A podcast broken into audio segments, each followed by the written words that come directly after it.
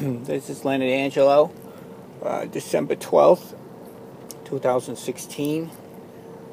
Uh, late nights and early mornings, line quality, digital tools and undo, uh, letting go, and what violin lessons are teaching me about perseverance. Uh, so that's a list I wrote this morning when I was thinking of the well. There's stuff on my mind. That was those were the things that were on my mind this morning, and I'm recording this because I wanted to start journaling again, and I have I don't know a bit of leftover momentum from a an audio journaling challenge uh, from the Lean Into Art podcast from last month. So I'm to keep trying to do this until uh, diminishing returns, you know. Uh, so late, I'm, I'm, I'm very tired tonight today because the late nights and early mornings is on my mind. Uh, I've been trying to finish a freelance project that is behind schedule, uh, mostly because of me, and uh, been pulling a little bit of late nights this week, last week, for a few weeks uh, and not seeing great results from doing that. But late nights was something that I have battled with over and over again. Like, do you do it? Is it necessary? Is this going to be part of your life? If you choose to be an artist who doesn't get to work professionally on art all the time, but you, yet you still want to pursue and have to pursue uh, your own improvement, your own projects. Is that the norm? Is that how it's going to be? Late nights, early mornings. Um, and, uh, you know, f- for a long time, I have uh, been trying to figure that out. And the honest truth is, there ain't no other way. You got, whatever it is, eight hours in the day uh, that are dedicated to making money, eight hours in the day dedicated to sleeping if you do all if you follow the rules and then eight hours of the day that dedicate wait does that work out 16 18? no right it's three three eighths. That's right. Not not a math major this guy. Uh, it's three eighths. Okay the other eight hours who knows where they go? I don't know where they go. So that's sleeping and working. You, you should have eight left over. And I'm, I'm working on a little project actually where I'm trying to work that out. I don't want to get too far off topic. Because uh, I am tired.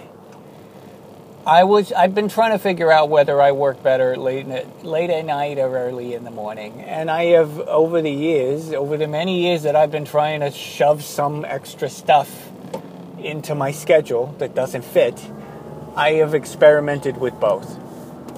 And all I can tell you all I can tell myself is that uh, the combination of the two does not work. You can do one or the other for a while before you break down. In my experience, in my experience, everybody's experience is different, and apparently everybody's body's different. I got a good friend from college who is in a, a punk band that tours regularly, has a day job, it's not a full time job, but it's, you know, pushing probably 30 hours a week. Uh, and takes freelance and participates in art communities and other things like that. This person is a go, go, go kind of person. Uh, and she does a lot of late nights and early mornings together, even, and, and gets very little sleep. So I look at someone like that as a model of how to be, except when I try it, uh, I don't know, I start to lose my mind. uh, yeah, I don't want to rant about this. I think I already ranted about this in the past. But but it's on my mind because I'm trying to finish this project, and uh, I had a I had a late night last night, and uh, this morning I wake up sort of. I'm not sure if if if I can keep up this pace and and what it's going to take. So, because of that that tired feeling and my my desire to to re- relieve that pain, I'm wondering about once again. I go into my next point that I wrote down, which was line quality, because last night Line quality, I mean in, in terms of drawing. Last night I'm drawing something digitally, and I'm using Manga Studio, and I'm going to call it that because until they get their shit together, it's Manga Studio. I'm sorry. Call it something else, please. Or, or don't. I don't care. Just pick something. Manga Studio is a great program. You get really nice line quality from the ink, the, uh, the ink pen tool. Like the, it's got like a crow quill symbol. that, that's pretty good. I think it's called a G pen. It's got great line quality. You don't have to mess with it either. You don't have to set up a tool. It's it's just set up for this. It's great. Uh, but the, the fact that it's digital gives you a lot of, uh, which is another point on my list here, was which is undoes, digital painting, digital drawing, and undo, undo, undo. The thing about the thing about drawing digital and line quality that, that has anything to do with staying up late is that I have I have the ability with this tool to um, really focus on whether or not the line quality I'm getting is exactly what I want every time I put down a line. and in, and my favorite way to ink anything is with a brush. Always has been. One of the things I like now that's it's a frustrating process too, and there's a lot of mistakes that happen. But one of the things I like about the brush is that you can't go too small. Uh, I, I, use probably a number two uh, you know, sable brush with with uh, some kind of li- pretty liquid ink. I, I, tried acrylic ink for a while, but it's a little bit gummy. Uh, I think probably Higgins Black Magic or something like that is, is liquid enough to use with a sable brush really well. Um, and if, if I don't know, I any I would say to anyone who hasn't inked with a brush, give it a try. It's uh, it feels good. Crow quills don't feel they feel good in their own way, but the brush feels better. Once you get over the fact that you can't control every line, it actually, it's, I don't know, it has like a, a zen to it. It's like one of those stupid things you buy in the bookstore where, with the, it'll be like Zen painting kit, and it comes with a big fat Chinese brush and some kind of surface that takes water and then fades over time. Right? Uh, you can't make anything on that. Who's, by the way, who's buying these? I hope I, I hope I don't get one of those for Christmas. You're an artist. We thought you might like this. No, I don't like that. I, do, I have paper, thank you. I can use paper. I'm fine with committing. I'm fine. I don't need to go out and draw the, on the cement, watch it fade away. What? That's a metaphor for our lives. I don't need that constant reminder that everything is, is, is transitory. Tra- transitory? Jesus, I am okay. Uh, digital, digital drawing tools and undo. Uh, so because I'm noodling with the line quality in this drawing, I'm up really late at night and getting very little done. I, I looked at my progress from last night and it was like, really? This is it? Um, and it makes me kind of wish that I had just committed to doing this on paper with a, with a brush. Because sometimes I don't think the digital tools are helping us. Sometimes I think the digital tools are giving us too much escape. You know, like it, it, it's undo that is that is my downfall. Now, here's one thing that's great about a digital tool. If you ever try to draw in perspective with ink on paper or Bristol board or whatever you're drawing on, uh, perspective anyway is hard it's easy to make mistakes unless you use a pencil and you draft it all out for hours before you even ink one line. But i don't draw like that. I, I usually pr- try to put down something that's rough as a guideline and then start drawing. And manga studio has these perspective tools in it but uh, i'm not i'm not fond of those. I'm fond of the fact that you can put a line down that that's a guide that you can look at. I'm not fond of the fact that it snaps the uh, the pen to it because it looks very stiff in the end. And and one good thing about that is that it does respond to pressure. So when you when you add more pressure to your to your pen, you get a you get thinner and thicker line. You get a line quality there, even though it's staying in in on the straight edge. Does that make any sense at all? And you definitely can't do that uh, with a with a brush on a piece of paper. Now there is a straight edge. Most straight edges that you buy that are plastic, like the the see-through brand, uh, they come with a little uh, channel in on one edge. Uh, it looks like a I don't know, like an L shape, like the like the back of a frame has a little bit of a that's called a rabbet. Uh, how, how do I explain that? It's just got a notch out of one side, right? Uh, you're supposed to use that in order to keep the ink from pooling on the straight edge when you're using it uh, to actually ink on paper. The problem is it pulls anyway. It'll pull in the channel, the channel that they've provided. The channel's beautiful for pooling the ink. I don't know. They got to redesign that. Uh, so when I would ink with a brush and a, and a straight edge, invariably you get smudges. I did anyway. And the only way around that, I, I had a teacher who taught me this. You take a, a, a gum eraser and you gum eraser, a kneadable eraser, and you stick it under both edges of the straight edge, and you lift it up even higher. But then your lines are not exactly where you think they're going to be because you can't line it up with the line. What am I saying? Who cares about any of this? I am I am talking this out because I like the fact that digital tools help you to draw in perspective and get line quality because it's it's very difficult to do that on paper. Usually, when you got to draw in perspective, people switch to a, to an ink pen. Uh, because of the pooling ink, and the ink pen is sort of more I don't know, but then you don't you get a really stiff looking drawing, and I don't like the perspective tools in Manga Studio because. Uh, they also give you a very stiff drawing. Now it's a better stiff drawing because it has some uh, line quality to it, but but I, I like to I like to just I'm I'm working on a Cintiq. Uh, don't judge me. I had to pay for it with credit. It took me three years to pay that thing off. I got it. I'm working with a Cintiq. I like that thing a lot. You and you can just flip the screen. You can just like rotate the screen. And again, don't judge me. I got a shitty computer so that I could have the Cintiq. My PC is like nine years old, but I got a great screen. It's, I think it's a fair trade, honestly. Uh, okay, and then uh, what else? What else?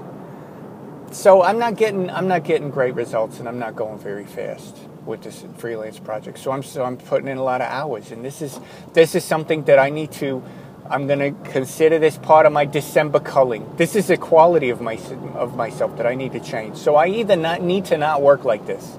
I need to not work on perspective drawings. Actually, no. I've I've drawn with an ink pen and with a with a Copic marker, street scenes, complicated castles, uh, all kinds of stuff with no problem because I've gotten pretty good at drawing in perspective uh, using my mind. You know, I know, I know, I know enough of the tricks to do it now, and maybe, maybe I should do a little video about that because I think that's useful. I needed somebody to teach me that a long time ago.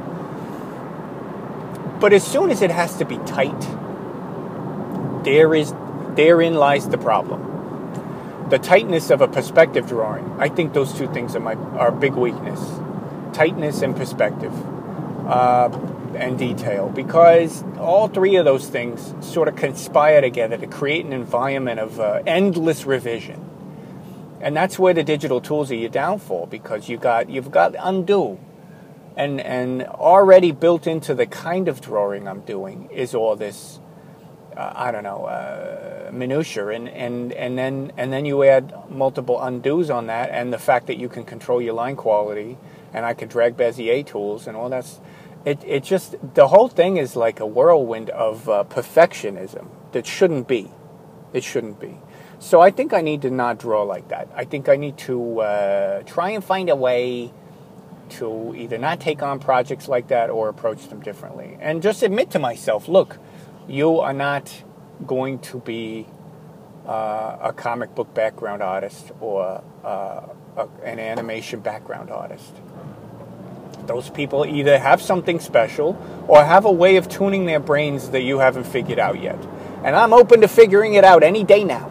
Any day now. I would love to figure out how that's done. I wish I could flip open the top of my head and go in there with a screwdriver and see what I can fix, but but I can't. Uh, all I got to do, know thyself and know thy limitations. Uh, maybe that's a lesson of old age, or, or I'll probably get more lessons as I actually achieve old age. But middle age has taught me, and I've heard other people say this, and then I would laugh at that. People would say, you know, I don't know, you get to a certain age, you start you start kind of uh, admitting what your limitations are and, and accepting. I would look at that person and go, "What the hell are you talking about? Limitations? We don't have limitations. Nobody ha- No, you're just not working hard enough. Or you, you, you haven't tried hard enough, or, you, or you've given up. You're a quitter. I'm not, yeah, I, I thought that. I thought that. And that is maybe another thing I need to cull this December. That's got to go. Because it's, I think it might be true. I think it might be true. And, and maybe the path to happiness and, and uh, acceptance uh, lies in, I don't know. It all comes back to ego, you know? I got too much ego to admit that I'm not as great as I wanted to be. And maybe that I'm not going to be as great as I wanted to be. But that's a, another rabbit hole topic, and I, I don't want to keep coming back to that. I feel like I'm a freaking broken record with that. Oh, next thing on my list was letting go. And I think I just covered that. I didn't even mean to, and I did. Letting go. I got to let go of the fact that there are some lines in my drawing that I don't like. I got to let go of the fact that that perspective, that one part in my drawing is not quite right. I got to let go of the fact that I, you know, spent half an hour sketching up something that didn't work out so well and maybe in in the imperfect thing that I'm staring at, there's something of, of quality that I just can't see. Maybe got blind spots. I don't know. Perfectionism is kind of a blind spot, so maybe I've got. I get tired, you know. I think that the more, the later I stay up, the more tired I am, the more I start to spiral. Okay, the last thing I wanted, uh, I wrote down was what, what, violin lessons are teaching me about perseverance. So yesterday I had my violin lesson. Uh, I've been trying to learn how to play the violin. I'm 44 years old. Most of the people who are trying to learn how to play the violin are, you know, between four and six, or between four and eight, perhaps. I got one kid in there who's a, practically a senior citizen. He's eight years old. Uh, and this little girl who comes in after me, after my lesson, I had to play with her yesterday. My, my, my instructor is probably all of 21 years old and uh, plays four instruments, all of them strings.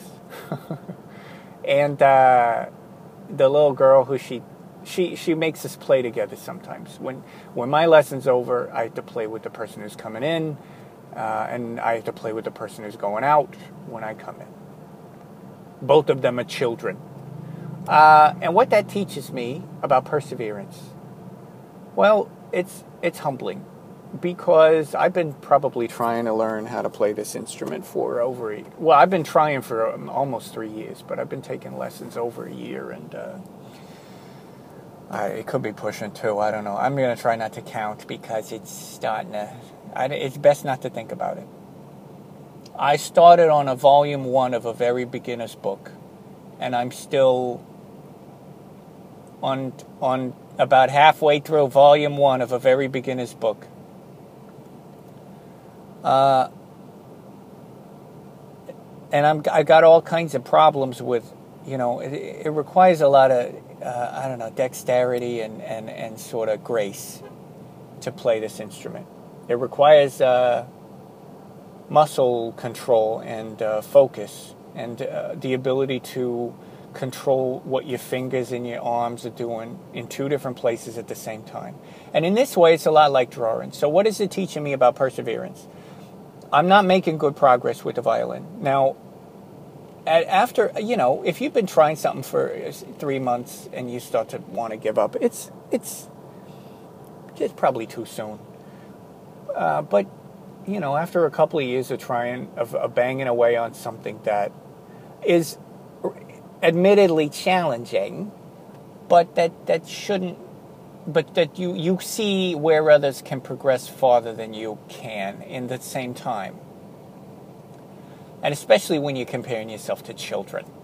Uh, this is a lot like the art practice because I think, I think one, the better one gets, the more one understands how far you got to go. Uh, maybe the higher you get up the mountain, the, the the farther you can see. Is that an expression? I don't know. I remember this story when I was a kid. I wish I knew what this what this was. It was about a worm that wanted to crawl up a pillar of other worms. All these worms were crawling. I don't even know if this is a metaphor. I'm to follow it through. crawl, the worm is crawling up a pillar of worms that goes into the sky, and he doesn't know where it goes. And when he gets up to the top of the pillar, there's just more pillars of more worms crawling up to the top. I'm sure that's not that what that story was about, but it reminds me that uh, I think the more I advance on any skill, and the violin is teaching me this more than drawing has because I don't have I don't have any any stakes with the violin other than my own desire to play music and other than my own desire not to to admit to myself that I that I can't do it. Uh, I don't. There's no stakes. It's low stakes for me, really.